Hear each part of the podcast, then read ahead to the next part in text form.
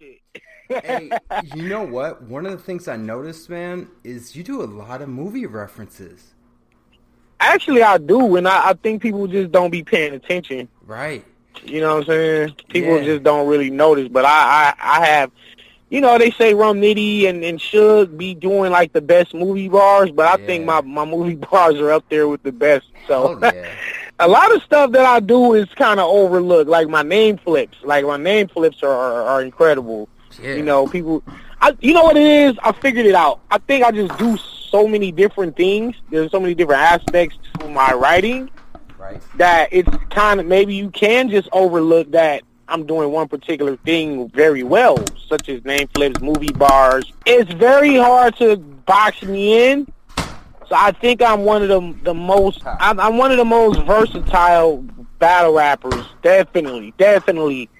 You know, I'm versatile. It's incredible, you know, because I was being boxed in as kind of like a puncher, right? You know, it was just punchline. Oh, Danny's just a button masher. All he's doing is just a bunch of random punches. Right. You know, and I think people didn't... And the crazy part is, if they go back to my battle on Ahat with P Money, and they look at that third round, where I described erasing P Money's existence from... His existence from Earth. There was no punches. There was a whole story about how I was gonna kill him, get rid of the body, get rid of the bones, get rid of his financial records, his school records, his dental records, and even then, after death, get a witch doctor to just erase all memory of him from Earth. I was on different concepts even way back then in my first rap battle, so I don't know how I got pegged in as being a puncher when I never was just a puncher. Yeah, and I think, like, your QP battle really demonstrates that, like, all the thought that goes into the rounds and the different things you're trying to do. So P Money was the one that kind of, like, put you on the map, because that's got a lot of views, man. That's that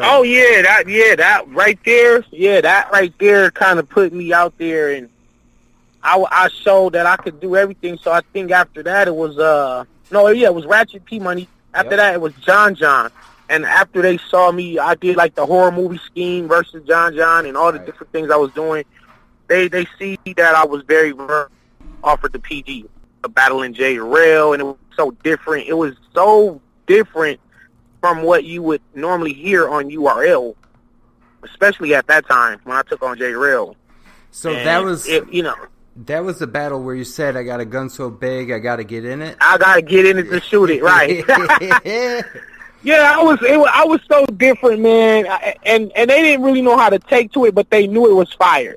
Right. But J-Rail was able to, like, nullify all of that just by being simple. He kind of, and so what I figured out, I learned from that battle was I can't be too over the head, too rapidy. Right. So I have to kind of dumb it down, and then you see the difference when I battle Mark Minor on my next PG. Yep. So I simplified the punches and got a better response from the fans and kind of 3-0 Mark Minor. Yeah, you did. And from that day, I realized, okay, I have to balance being complex with being simple. And I think that's the key for guys such as myself, Iron Solomon, maybe intricate writers such as probably JC, Danger Zone, Chilla. We got to still make this stuff relatable, but yet it can't be too simple. So it's kind of like a fine line we're walking. Because I can't speak for them, but I know for me, I'm holding back, like, every battle. Like, I haven't really displayed my true level yet. And I probably won't do that until I battle maybe Iron or Lux. So I saw you talk about on Twitter the other day how you're in this quest for trying to find the perfect round. Oh, man. That's the goal. And I think it's that type of drive is what makes me still be good after all these years and after all these rounds all these thousands and thousands of bars that I've brought to battle rap, I'm still able to come up with new, fresh ideas still at this age. At this age, like, you know what I mean? So it's just a quest of looking for that perfect verse, you know, and this is like something I've been chasing since like 1992. So what is it, do you think? Like, what separates you from these other guys who maybe have a few battles, get some fame, get some bit of name, and then they kind of fall out? I'm sure, you know, they feel like, hey, I want to battle rap. They hit a little bit of adversity, and then they're out. But I'm sure you've felt that before, but you just kept going. What is it that made you keep going? I mean, like, when I think battle rap and, like, a battle rapper who embodies the essence of battle rap, I mean, obviously, I think of you, and I think a lot of fans do. Like, what is it that makes you feel like that? Well, I got into battle rap to be the best, period. Mm-hmm. That's the whole thing. It really wasn't about, oh, let me see how many views I could get or how much fame I could get off of it. It was really about, I was watching the URL or the Smack DVDs, and I said, I can beat these guys. You know what I'm saying? Like, I wish they were out here in L.A. I wish there was some way, like, I could show them I could rap. Like, I had no connections. I didn't know anybody. Right. So, watching guys like Rex and Lux and all these guys, I'm like, wow, we have talent over here, too. So, it was always, like, my goal to just show people that I'm pretty good, you know, and I wanted to be the best. I just wanted to be the best. That's all. That's it. That's the only thing. I'm not going to be the most popular. I'm not going to be the headline of Summer Madness. That's never happening. So, with all that being said, it's like, that's fine with me. I accept that, and that's not my goal. I think you get out of this game what you want out of it. And what I want is just the respect as being one of the best that ever did it, if not the best that ever did it. So, it sounds like you're more... feel more accepting of that sort of stature than I am and your other fans are. Like, I think a lot of us feel like, fuck that. No, Danny should be headlining shit. Right. And it's bullshit that you're not letting him do that. Well, you know what?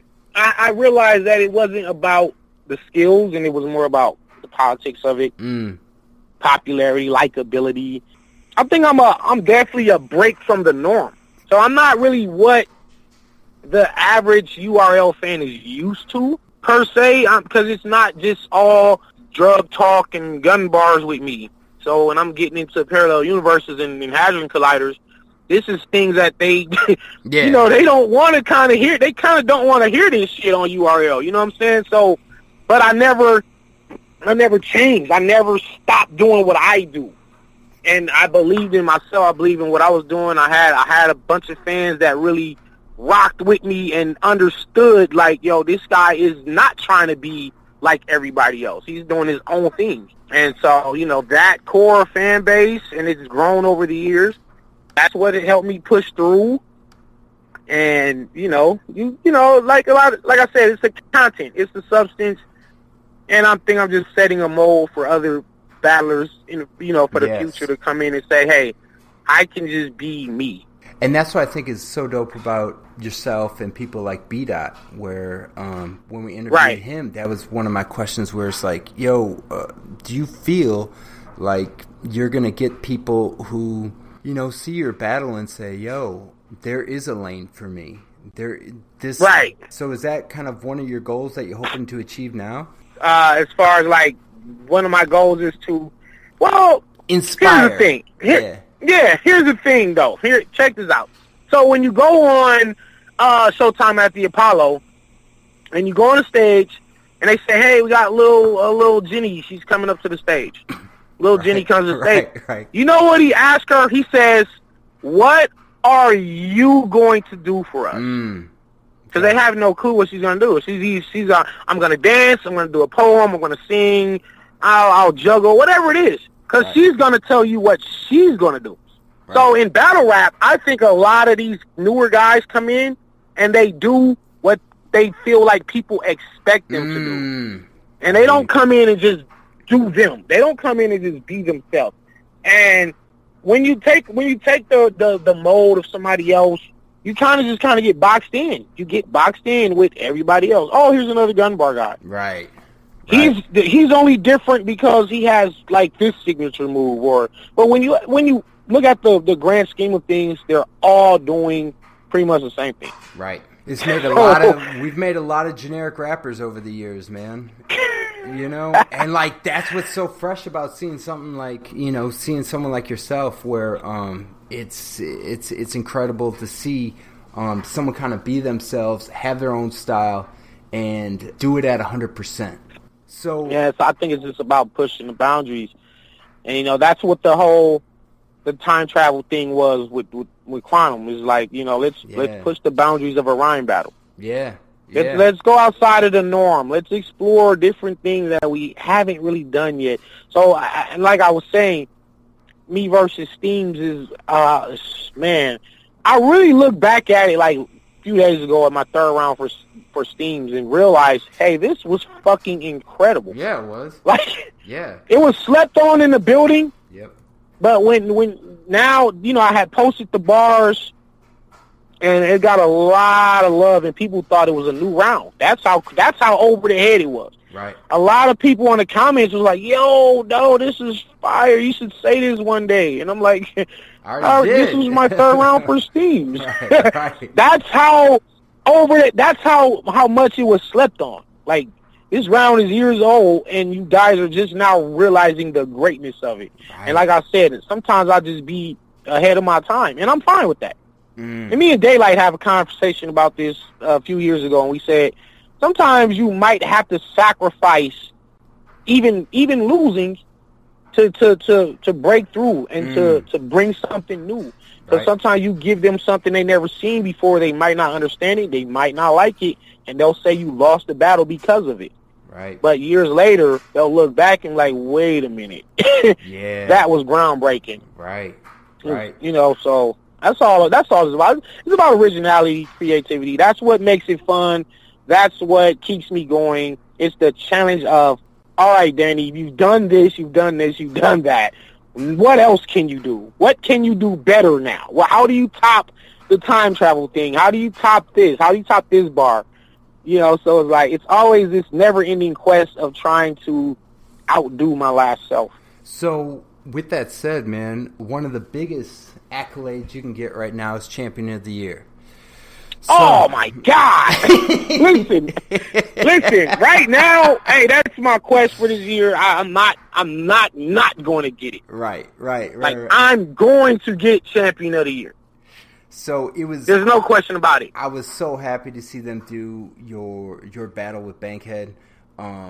I was afraid that was going to be a battle that they overlooked because it was on black ice, blah, blah, blah. I thought so, too. But I thought me and Bankhead, we were like, wow, we got one of the best battles on YouTube this year, and no one's talking about it. Right. And, you know, right. I saw Vada Fly mention it. I saw Piperboy mention it. But we were like, it seems like sometimes things ain't going to get validated unless, like, Jay Black and Tech 9 speak on it. And because they have the biggest platform, so it's like, all right, now it's official, right? And this is my second one. Like, this is you know, because me and Quantum Physics, they reviewed that one, right? Do you think you'll hear something or see them do something on your Chico battle or Stack Almighty battle? I doubt it, but at least the people see it, at least the fans see it. You know what I'm saying? Right. You know, me and Stack, I think that was a great battle, too, if he didn't bring in Stack Boy Chuck in the third round. Right. You know, that kind of shit. Because it was on its way to being, you know, this is like me and Stack were going. Yeah, man. Me and Stack was going, bro. Just for it to be a small league, a new league, and to be in, you know, old grimy-ass Flint, Michigan. Right. I mean, but you know what? That's the essence of battle. Right? Everything don't have to be glitch and glam and this and that. Like, we take this shit to the street essence of it. And, you know, that battle was dope. It might not get mentioned, but my work ethic is definitely being noticed. Yeah. And I'm going to get the Champion of the Year. I'm going to take out Twerk. Me and Twerk is coming up. Right. Me and hopefully me and Briz will be locked in. I got something. Oh, I got Mac Myron and B Magic coming up. Me and Franchise going down. Born Legacy 6. All right. I was wondering about Franchise because I was expecting to see you last week or the week before, or whenever. Yeah, I had a court situation. So okay. The way it was set up was I was supposed to battle Stack Saturday and Franchise on Sunday. Right. And then the court situation popped up, and I had to be at court on Monday. And so what was going to happen was my flight leaving from Virginia wasn't going to leave until Monday morning, causing me to miss court date. So okay. So what you know, I was offered, hey, just like, you know, don't do the Stack battle, just do this one instead on Saturday. Instead of battling Franchise on Sunday, just battle him on Saturday and not go to the Stack thing. And I'm kind of like a man of my word, so right. I don't really duck out on battles. And I felt like because me and Franchise was on band and it was never advertised, I said it's easier to push that one back more so than it is to push back me and Stack Almighty. So, you know, that's how it worked out. And me and Franchise are still booked. It's going down. That's my next battle, in fact. And that's going to go down. It's going to be crazy. Man, that's a lot of battles. And with the work ethic of... Huh? That's a lot of battles. Yes. And that's why I don't see how anyone could be champion of the year other than myself. Mm-hmm. I don't see it. No, like, it's not just the amount of battles, but it's the bars that are being said, it's the effort being put into it, it's the material, it's not like I'm saying the same things over and over, and I'm saying the same things that everyone else is saying. I'm constantly coming up with new, fresh material, new concepts for each of my opponents, and I think I'm in the lead right now. Champion of the year, easy. Yeah. Easy. Me and Quantum dropped at the start of the year, which was an incredible battle. Yep. You know what I mean? Yep. Me and Chef Trez was second best battle on Volume 4. Sure. I had Geech and Arsenal as the battle of the night, but I thought bar for bar, me and Trez was the next best one. Only because Clips had a great second round. Twerk had Twerk had that great first round, but Twerk didn't really end that third right. He kind of choked it off. Suge didn't end his third off pretty well with Rum Nitty. Right. Clean Paper, he kind of just got 3-0'd. John and John sacrifices his third round to speak on Spit That Heat and those other situations. Right. So I think just from a round by round, bar for bar, me and Trez was probably the next best battle. So, you know, I got the Trez shit coming. Right after, it was Bankhead right before that. You know what I'm saying? Right before that, me and Bankhead is an incredible battle. Of course. Stack Almighty, me and Franchise are going to be highly energetic. A million bars coming from both sides. Dope. It's like, who else is in the league? Who else? I mean, show me the person who's been outworking me this year. No. Show me the person and I'll just sit the fuck down. It's crazy, man, because you've kind of picked up this reputation as like a DNA from a few years ago, where, you know, he was going on all these leagues and doing well, man. You know, he wasn't phoning shit in, which we kind of expect from people at your level. It's great to see you with that passion, and I think anyone would say you are even at a higher caliber than DNA was, you know, when back in 2016, 15, 16, when he was just battling, you know, every other weekend, whatever. Right. The difference is the shit that I come up with is way more advanced and harder to come up with than what DNA comes up with. Mm-hmm. Because all DNA got to do is take whatever's currently popping right now and just make bars out of that, plus freestyle, and then there's his round. You know, it's like you see one DNA, you seen them all. And that's not no knock to him, because it still takes an incredible amount of talent to be able to battle week after week and still bring quality material to each battle. Right. So hats off to him. But our writing is so vastly different. Like it's night and day. Yeah. The level of writing that goes into the round. So I think it's harder to do what I do than it is for DNA to do what he does. And that's what separates me. That's how I can stand out as the most consistent ever. Right. I would say that you have that mantle. I don't know if it's really even up for debate. Who else would you say is really consistent? I've got DNA. I've got Tay Rock. Yep. I got JC, Rum Nitty. Maybe John John. He's pretty consistent. I mean, there's a few guys that are consistent all the time. You're gonna get a good battle from them no matter what. So it's like Tay Rock and DNA will probably be the, and JC. Those are like the top three for me, personally. But once again, like, the stuff that I'm doing is like I'm bringing new stuff to battle rap. You know what I'm saying? Like the parallel universe thing. Right. So I'm like innovating. I'm innovating the game. Mm-hmm. While being consistent. That's what separates me from the rest of them, because it's not really hard to come up with a bunch of gun bars. It's not hard to come up with a bunch of current event bars. Mm-hmm.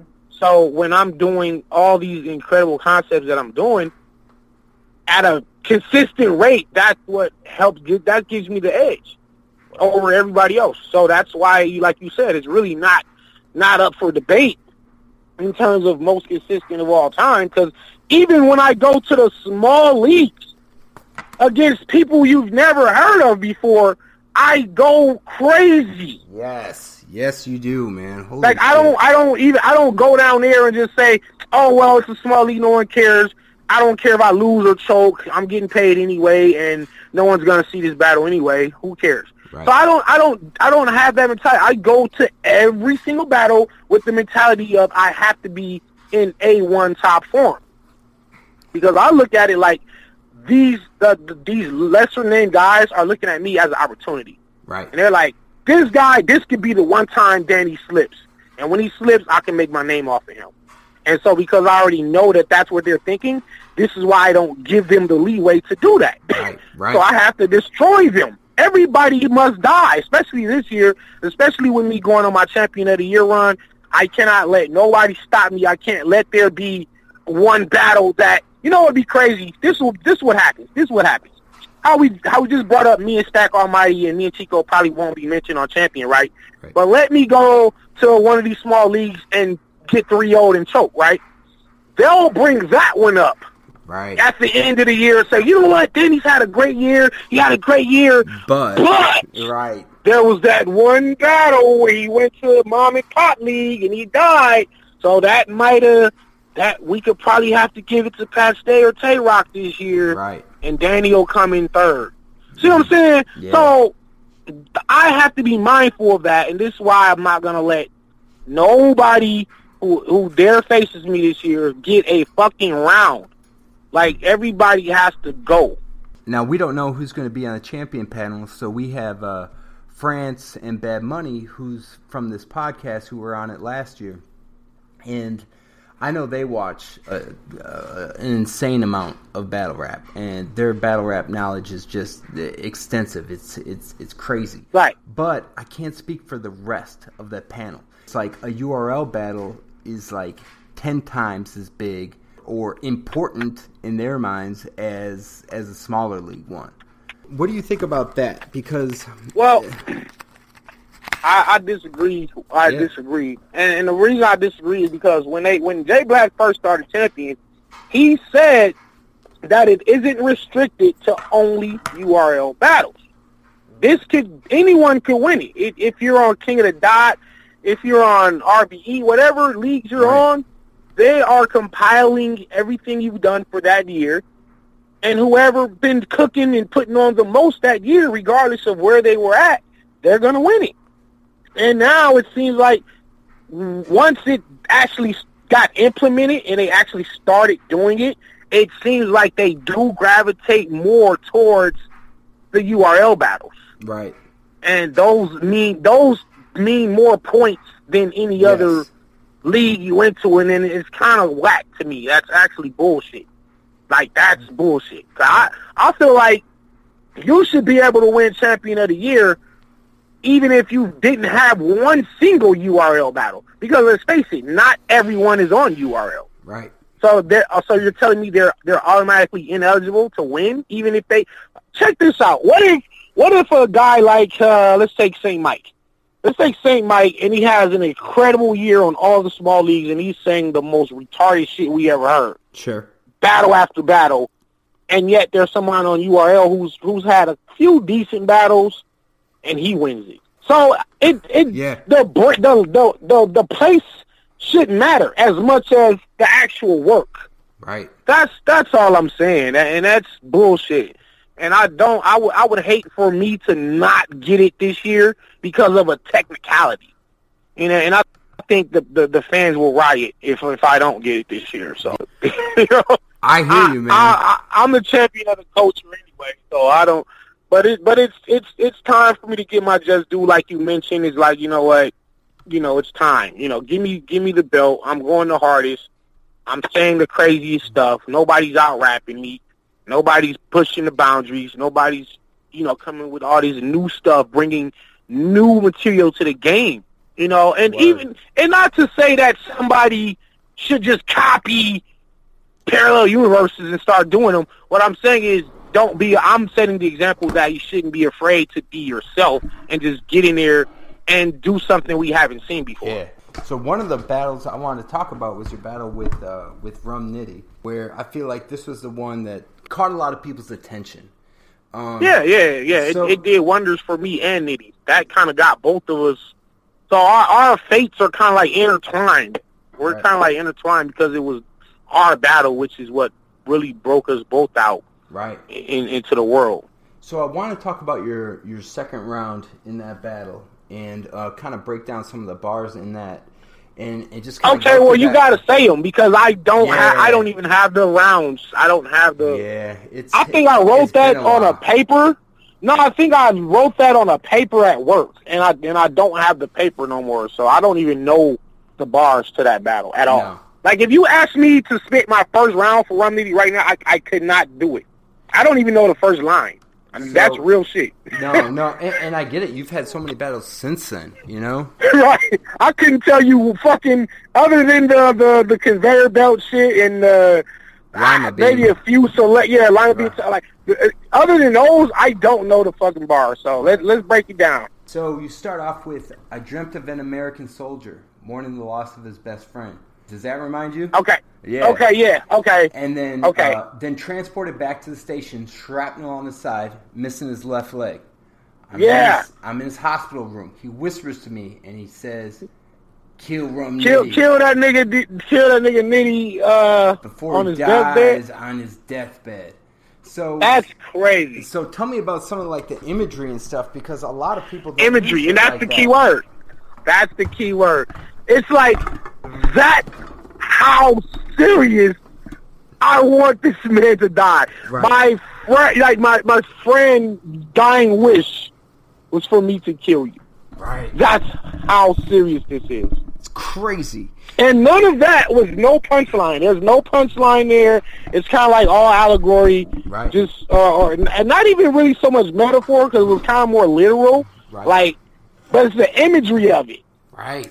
Of somebody being in war, getting injured, gets transported back to the United States, so his time in the military is over, but he dies, and he's my friend, and he tells me to kill Rum Nitty. Right. Because he knows I got a battle coming up, and that's all he ever had. That's all he wanted out of me. Hey, I'm dying.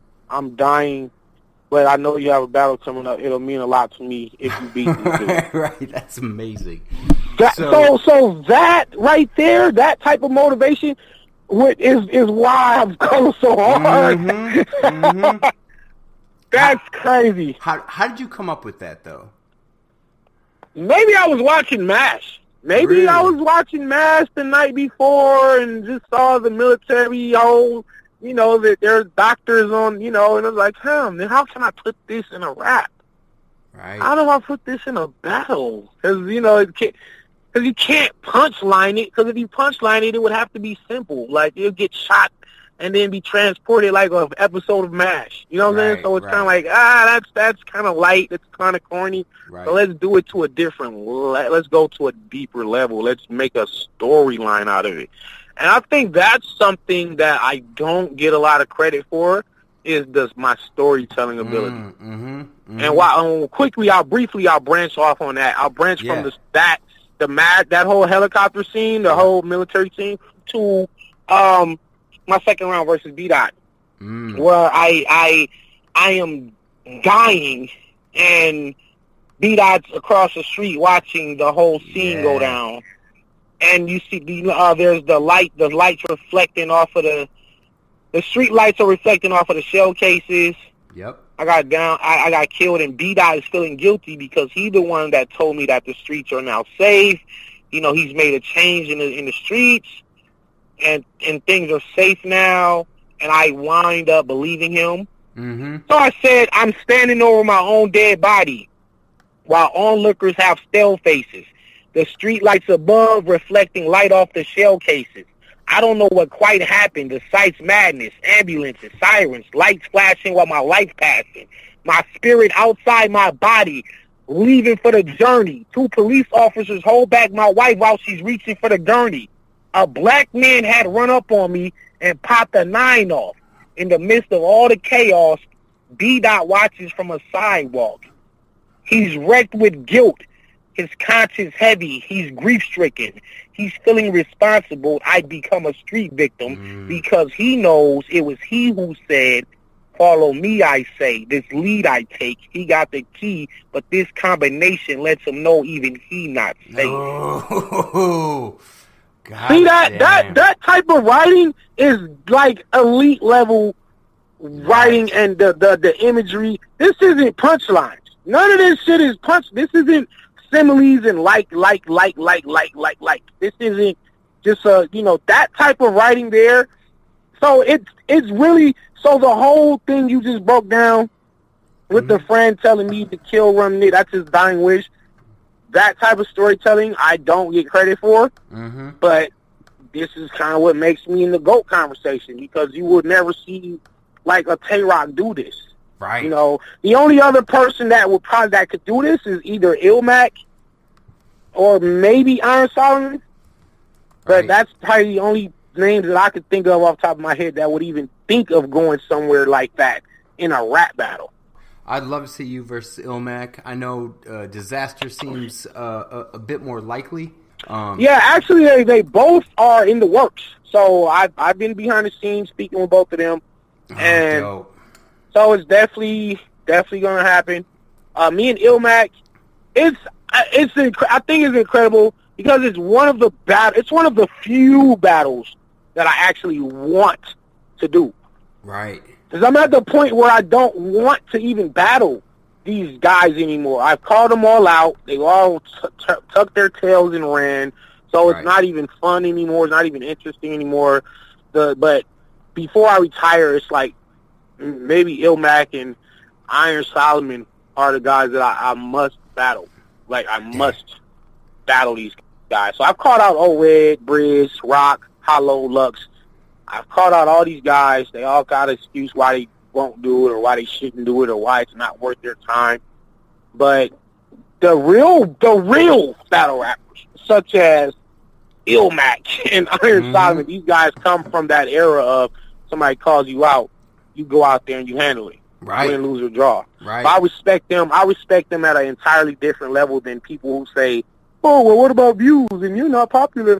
You're not popular enough for me." And so when I hear that, those cop outs, it's like my respect for them as an MC, not as a man so much, but just as a battler. You're not a real battle rapper the way I am, and the way that Illmac and Iron are. So. That's just dope. Salute to those guys. It's like big salute to them. Those are real MCs, man. Man, let's go. What's the next line? I gotta hear this round. So you say, I wake up, sweat, dread, not understanding the meaning of it, heart racing, mind spinning. I mean, he had a mean. I don't even understand the meaning of the dream. Right. I wake up I recall the dream, but I don't even really know. You know what I'm saying? Like, I'm confused. Crazy. I didn't even know I said that. That's crazy. You say heart racing, mind spinning. I mean, he had a mean concussion. Called the roundtable meeting, sat down, and had a team discussion. Like, we got to kill Nitty and his whole squad if they seen him public. I mean, destruction. I want to see you and your soldiers fall. 2 straps across my shoulders, suspended your life, no overalls. Oh. Yo. What? This is a trip, huh? Like going back and like hearing crazy bars that you forgot. Is it kind of crazy to like hear it's crazy because you're like, wow, I said that? Like, yeah. Man. Like and just the rhyme the rhyme pattern, the rhyme scheme of mean discussion, team discussion, had a mean concussion. Mm-hmm. You know, just mean all discussion of the syllables matching up. Right. The segue bars. Right. From a segue that leads into another rhyme pattern. So another stanza of maybe 2 to 4 bars that all kind of sound alike, they rhyme alike. Right. But to segue into that off of a previous rhyme scheme. And I think those are like the inner intricacies of writing. Right. You know, it's like it's the minute details that people aren't really paying attention to, I would say. Yes. But another writer can hear it. Another writer can hear it. Like, oh, wow, he transitioned. You know what I'm saying? Right. And we did something similar to this with Iron Solomon a little while ago, and that was one of the things that stood out to me was his transitions, where it all kind of flows together, you know? And it all flows together, exactly. You know, I think a lot of people want these bite-sized bars that they can just tweet out or whatever, and with some of your writing, it doesn't really fit into that construct. It doesn't, right. You can't even get a full appreciation of the entire sequence of it if you don't give them the whole piece as a whole. Exactly. So you kind of like, you can break a bar. Like, so there's of course I have like the individual one-liners that just stand out, you know, but there are sequences like that. Mm-hmm. That's what really separates me from the franchises or the Tay Rocks because they don't really get into that zone of, they don't get into that level of it because they can't. The reason why they don't do that is because they can't do that. That's the difference. Like, they don't know how, you know, they're not, they don't have all the facets of being a writer. So they kind of just stick to their guns, pun intended or no pun intended. Right. They stick to what they know, and that's them. And they have a fan base that mess with them because of what they do. So like a Shotgun Suge, put it like this. I used to think like guys like Suge and them were trash. I was like, oh, that's fucking trash. Right, like, why do you just look at this simple ass shit, right? Right. But then over the course of years, I started to appreciate it. It's actually art within itself to be able to be simple yet still effective and to have a fan base over a course of years by just saying the most simple thing.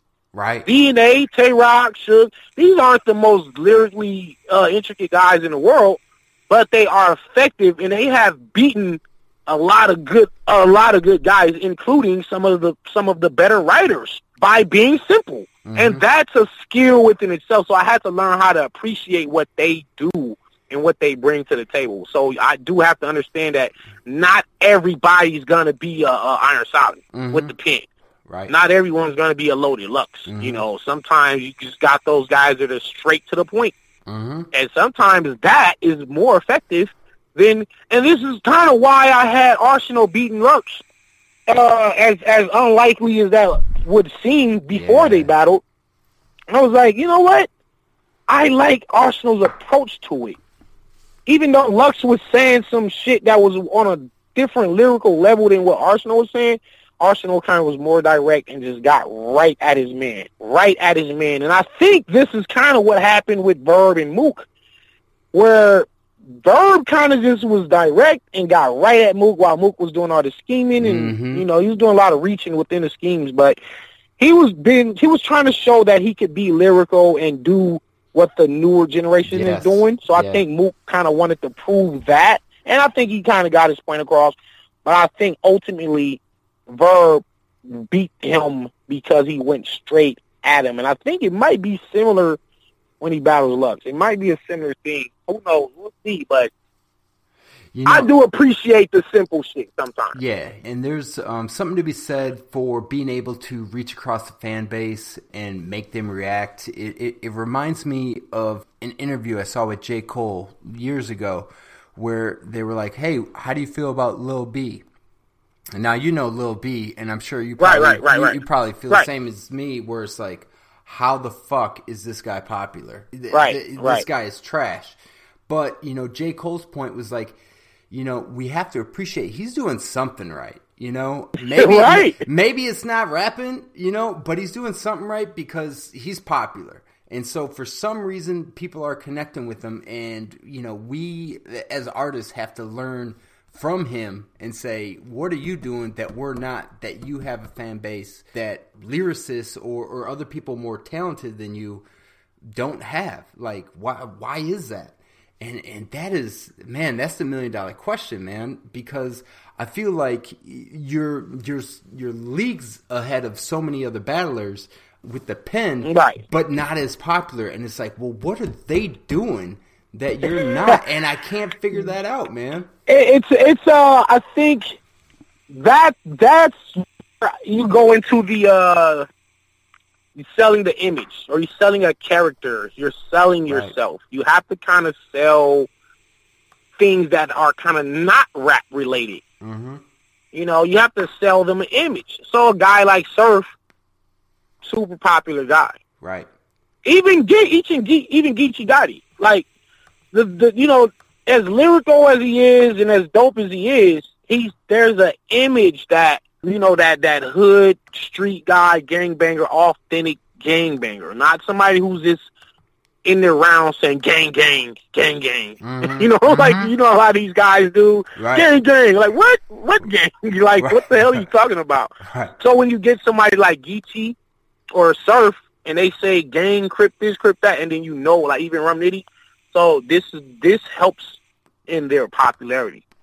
So the thing about me is I never gang bang. Right. I didn't really necessarily have a particular image to sell. Right. I didn't have a character you could, like, latch on to. You know, coincidentally, I still have a big fan base from just being me. I think I just kind of come into this thing as, like, just a regular guy. You know, I'm the regular guy, man. I'm just the regular fan. You know, and I just so happen to be the world's best rapper.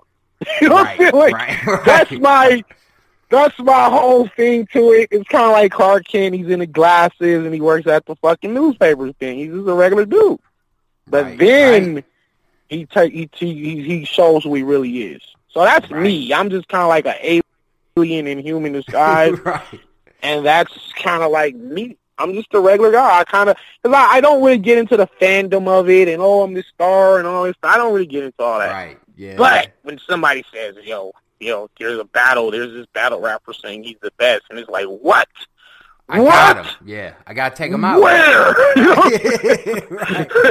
Right. So then you say, that's just protocol. He's trash, but he's getting cash. 5 in the dope spot. We pump foe like we're getting gas. Oh, so, 5 in the dope spot. We pump foe like we getting gas. So it's things like that make me wonder, like, are bars just constantly going through your head? Like when you're at a gas station and you're like, yo, I got a bar. Right. Right. Right. And that's the third gas station bar that I had, because I said one where I said something. We about to jump him and whip his ass. Y'all about to see 5-on-1 like a broke nigga getting gas. Yes, yeah. Then I told Big K, I get my blast on, he get his dash on. He looked back at the pump like he forgot the number, he getting gas on. Right? And so like, I've always got these gas station bars for whatever reason. But like, that's what people do. I mean, people like think of people. Yeah, can relate you, to you that, can take any life situation. I saw JC say the same thing. Is that we cannot, because they asked him like, "Yo, will you ever run out of bars?" Mm-hmm. And he was like, "I don't think you can ever run out of bars because there's always something to talk about, always something to rap about." And there's just so many things in life. And that's kind of why I've been limitless with the bars, because my source material isn't restricted to just hood stuff. Mm-hmm. So, you know, I'm talking about stuff going on in New Guinea or, or some shit in Amsterdam, or traditions in this religion, or there's just so many. I have such a world view in my approach to the writing. That's probably why I have a worldwide fan base. Right. Right. You know, because you can just draw. You can draw inspiration from just anything. Like me and you could just have a 2-hour conversation like we're having, right, and you'll say something which will spark a bar in me, and I'll say, "Yo, I could put that into a bar." I'm gonna put that, and then I'll just make a little note in my phone. I'll make a little note, and then later on, I'll build a setup to it and make it a punchline out of. So yeah, it just happened like that for me. Yeah, so yeah, like gas, getting gas, and then I'm like, damn. What number was I on? I get to the cash. I get to the cash register. It's like, let me get 10 on. Oh shit! Hold on, I forgot which. Right. And I go back and look out the little window. Oh, okay, yeah, it's number 8. You know, right, so it's like and that becomes a bar. That becomes a bar. Oh, he looked back at the pump like he forgot the number he getting gas on. Right. So and like that's what's so wild to me, because there's so many like little instances. Like that we all do on a daily basis, weekly basis, where it's like you don't think about it, but everyone's been in that spot. And so I feel like you do a really good job of like picking up on those, like being conscious of it, the little minute details of life and just making them into a bar. So you say that simple. It was me, 2 of my homies, 3 straps different, 3 different masks. Rum Nitty's bitch ass showed us where the safe is at, and we didn't even ask. But I got it. right. Which I love, man. Damn, I forgot all about that. Right? Isn't that great? Oh, shit. So you say... you just imagine us going into his house. Right. No one even said anything. He's like, here's the safe, here's the safe. Right. Like, what? We didn't even... Yeah, we wasn't even here for that. Yeah, but okay, thanks. So to your point, so the next line is, but I got a different task. But I got a different... Yeah, exactly, right? Right. So you say, punch you and KG till the police come for me. Till police come for me. One nigga beating on 2 bitches. Mm-hmm. That's Three's Company. Yes. So I always just... That show, Jack Tripper, he was just, like, iconic for me growing up. Like, This guy has these 2 hot women. Yep. And I've always assumed that he was having sex with both of them, even though they probably never showed it on the show. But it's like just the fact of him having Janice and what was her name, Chrissy? Man, I can't remember. That was Jack Tripper? Janice and Chrissy, Jack Tripper, Three's Company. One nigga beating on 2 bitches, that's Three's Company. So I related it to me beating up KG and Rum Nitty. You know what I'm saying? Like, I love that. Hey, so you say, I'm man in the flesh, but look closer. There's a beast under me. My childhood consisted of... Oh, look, now check that out. Check that part out. Yeah. All right, no, finish it, but I want to point out something. All right. So you go, I'm a man in my flesh, but look closer. There's a beast under me. My childhood consisted of situations that were at least comforting. For example, least comforting. Yep. So, for example, no stable places to stay. I was lost alone. My house was made of Australian beer. That's a Foster's home. That's Foster homes. Oh, wow, man! It's dope to like hear you like remember it. You know what I mean? And and still be impressed by it, because I think so many battle rappers go back to their old stuff and go, you know, I'm better now, whatever, and it's dope. Right. You've been writing at such a level for so long, you don't even do that. Yeah, and I literally was just saying that I'm one of the rappers whose material actually ages well. Mm-hmm. Like, you could look at my old battles and be like, okay, yeah, sure, Danny's gotten better, but even for this time, this shit was still, like, next level shit, even for the time when he said it. Yeah. You know what I'm saying? Like, I go back to some of my rounds, and I'm like, damn, I probably was better back then. You know, like like my Bossman G's battle, I had a lot of shit in that battle that was so slipped on. I'm probably gonna post those bars. Bossman B's, when I battled in Chicago, guerrilla warfare, I had some crazy metaphor shit in there. But yeah, so I go from Three's Company to I'm a man in the flesh, but there's a beast under me. There's a beast. There's a beast under me. My childhood consisted of situations that were least comforting. Least comforting, three's comforting, beast under me. All these, you see how the syllables are lining up. Yeah, and it just flows. So you say... It flows. That's the key word. And right. This is something that these battle... Check this out. I'm glad you said that. Because you're a smart man and you know hip-hop. You know... You know this bar shit for real. That's why you do what you do. Mm-hmm. You're definitely an expert in bars. So, It's crazy because you're more of an expert than some of the actual battlers. That's the crazy part, right? Yeah, probably. Parallel universe shit. Parallel universe is real, man. Check this out. When you said flows, this is something that a lot of these battlers. See, that's why I say there's always a distinction between battlers and battle rappers. Right. So there are guys who actually know how to rap and make things flow pretty well. Right. And in fact, I'm glad that you said. I'm also glad you said that because we're actually what we're gonna do. Me and you, we're gonna do a segment. Not today. We're gonna do a segment where we're breaking down some bars, and I'm gonna point out exactly what was wrong. Yes. In the way it was written. Yes. I'd love that. I'm going to point it out. And we can pick any round, any round, whoever it is. I don't care if they get mad. We're going to tag them. And just say, this is where you went wrong. And this is what you can improve upon. So It's not really a bashing session. It's like, this is how you improve your writing. Right. And, and aspiring artists and even some established legends can learn and say, okay, I see what Danny means here. Right. And me and you can do that. Like, we could, I'd love that, man. We definitely need to do that. But so anyway, back to it. So you say, my mind stayed off and on. You tried to be live. I love the tech, but the snub-nosed economy size. Right. I'll send your mother a dozen roses. You're trying to be live. I love the tech, but the snub knows economy size. Right. I'll send your mother a dozen roses. You thinking you blessed? Note attached saying secret admirer. She's thinking, who this? I knock on the door. Bust her ass. The flowers fly towards her. You catch them. That means I'm ringing you next. Like ringing. Like, oh, my God.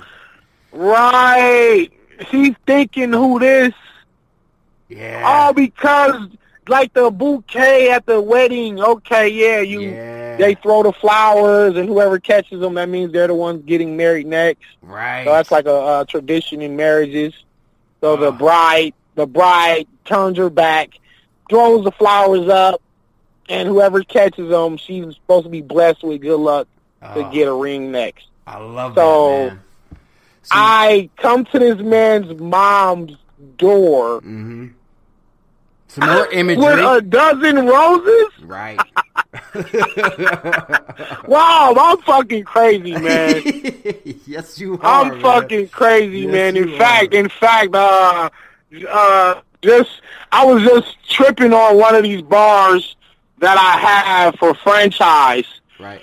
That I'll be saying the end of this month, but one of them had something to do. I'll just say the bar, but it was I'm wild disturbed. I'll screenshot your mom's cut off tongue. A picture's worth 1,000 words. Oh, that's dope. Fucking God. It's just. This isn't a punchline. It's not like a simile or metaphor. It's kind of like. I'm wild disturbed. I'll screenshot your mom's cut off tongue.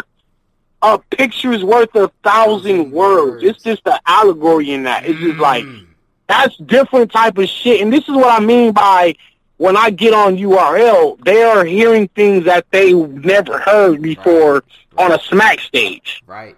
So this is sometimes why people say, oh, Danny doesn't do good on URL. No. That's not true. No, that's a myth. Because me and Young Cannon, me and Steams, Danger, me and K Shine, me and Grueezy, me and Trez, Danger go crazy Zone. On URL. Yeah. Me and Danger Zone was an all-time classic. Yeah. All-time classic, like my top 3 battle ever. Yeah. So the myth of Danny doesn't do well on URL is fucking false, so people need to stop saying that shit. What it is I'm so different than what they're used to hearing that they don't quite understand a lot of the concepts and things that I bring to the table while on URL. Right. So I think like when they watch me on these other leagues, they're like, okay, yeah, that's cool for that league, but when you're on Smack, man, we kind of just want to hear that rough, rugged gun bar shit. Right. And it's like, no, I still do gun bars anyway. Like it's not like I'm against gun bars. I'm not anti-gun bar. I'm just saying I'm anti-only gun bar. Yes. So I don't, you know. So she catches the flowers. Mm-hmm. I have a dozen roses. So I set it all up with a dozen roses, like she's got a secret admirer, mm-hmm. and she catches. Yeah. And then I'm ringing you next. Ringing. Wow. Two, yeah, is homophobe, and the same with next, and yeah, that's amazing, right. That's crazy. That's crazy, man. That's crazy. I'll be amazed at myself sometimes, man. right. Hey, me too, man. So you say, don't fuck with me, Nitty. I'm bringing two texts. Max and Pro form a group. They're singing duets. Right. And you say, you can lay low for some months, but I'll catch up with you and shoot you. A lima bean in a time machine. I'll make you a vegetable in the future. Oh, my God. Talk about that line. Let me tell you something, man. For one, it's got to be one of the most either famous or infamous lines in battle rap history. It has to be. Easy. It's up there with, because some people hated it, some people loved it, but regardless, it's legendary. Right. I don't care how you feel about the line. The line is legendary. I'll lay low for some months, but I'll catch up with you and shoot you. Lima bean in a time machine. I'll make you a vegetable in the future. Wow. Because basically I'm saying, I'm not going to shoot you right now. Right. But in some months from now, meaning in the future, I'm going to shoot you, and you will be in a vegetative state. You will be paralyzed. Right. And the double entendre on it with the actually literally putting a lima bean in a time machine. Like, you know, like it's insane. It's kind of wonky. Right. It's kind of like. This is like, damn, this is science fiction, man, but it's fucking dope at the same time because it's not the typical, yo, I got the big gun, and then I'll shoot you. You know, it's not that. This is different, you know, like, I got a gun so big, I got to get in it to shoot it. Right. So what I think is really dope about that line is, like, the imagery of that is crazy, and it's, like, not nonsensical, but it's like childish in the sense of like, right, it's a line, right, yeah, it's kind of zany, like, right, it's kind of zany, yeah, zany, exactly. Now, if you had a whole round of shit like that, we may be like, I don't know about Danny, but like you throw one in there and it's fucking, yeah, hilarious. It's all right, like, you know? Fuck it. Hey, these guys be saying a lot of crazy shit that I be like, that was trash, that was whack. So they say a lot of shit that they get away with, and they actually get away with it. Right. So I'm like, for example, fuck, man, T-Rex told his aster, like, Dr. Seuss, I'll shoot this cat in the hat. Oh, God damn it. Yeah, and he literally said that. I mean, I was like, okay, so Lionel Beard's time machine works. Fuck it. Yeah, right, that ain't shit. If anyone has a foul to give, it's me. You know, right. I think, you know, absolutely, man. So you say, give me a pass on one of these fucking bars, right, man. Come on, man. You say, I'll catch your ass in traffic, spit drums at your car fender, pop your tires, you lose control. I flip rum like a bartender. Ride the car, shoot the tires out. He loses control. Car flips over. Right. Flip rum like a bartender. It's crazy. All right. Yeah, that's fire. And then you say, that's fire. I saved my bread. Shit's too high. But if I can make you die, it's about to be a famous Arab city. That's the type of shit I do buy. That's the type of shit I do buy. Yes. That's the type of shit I do buy. Oh my God! And then there's no reach on it. Right? No. Dude, so it sounds the same both ways you say it. Yep. So there's no reach on it. Yep. And that's what makes that line dope to me. I like that line because there was no reach on Dubai. So you say it sounds exactly the same both ways. Yeah, man, it just sounds great. So you say, I'm from Los Angeles, a scandalous city where they're busting chromes. Even senior citizens get pilled on the hour like nursing homes. Even senior citizens get peeled on the hour like nursing homes. What? Yeah, that shit's nuts. Yeah, bro. Like it. Okay, so that's describing. Hey, it's a rough South Central neighborhood. It's like this is L.A. for you. You know what I'm saying? Like the rough parts, at least. And even no one's exempt from a random act of murder or deliberate act of murder. Right. You know what I mean? Even senior citizens get peeled on the hour like nursing homes. And you say, I'm in a perfect zone, and you're on the ground with this shit. I'm in a perfect zone. Yeah, and that's just a little segue to the slogan. Mm-hmm. Now, how'd you come up with that? With your slogan? Let me see. How did I come up with and you on the ground with this? You know what it is? It was the concept is simple. I just said all of this crazy shit to you, and you still have another 2 rounds of it to deal with. Right. So it's almost like a mental, it's like a mind game to my opponent. It's like, yo, I just said all this shit to you in 1 round. Right. 1 round. Now you have 2 more of this. Right. It's like to anticipate, damn, if he said all this, damn, I can only imagine what else he has coming for me. You know, so I think that's the whole philosophy behind, and even though you're already on the ground with this shit, this Wack MC got another 2 rounds of this shit. Oh my. And they yikes. And here's the thing. Here's another thing.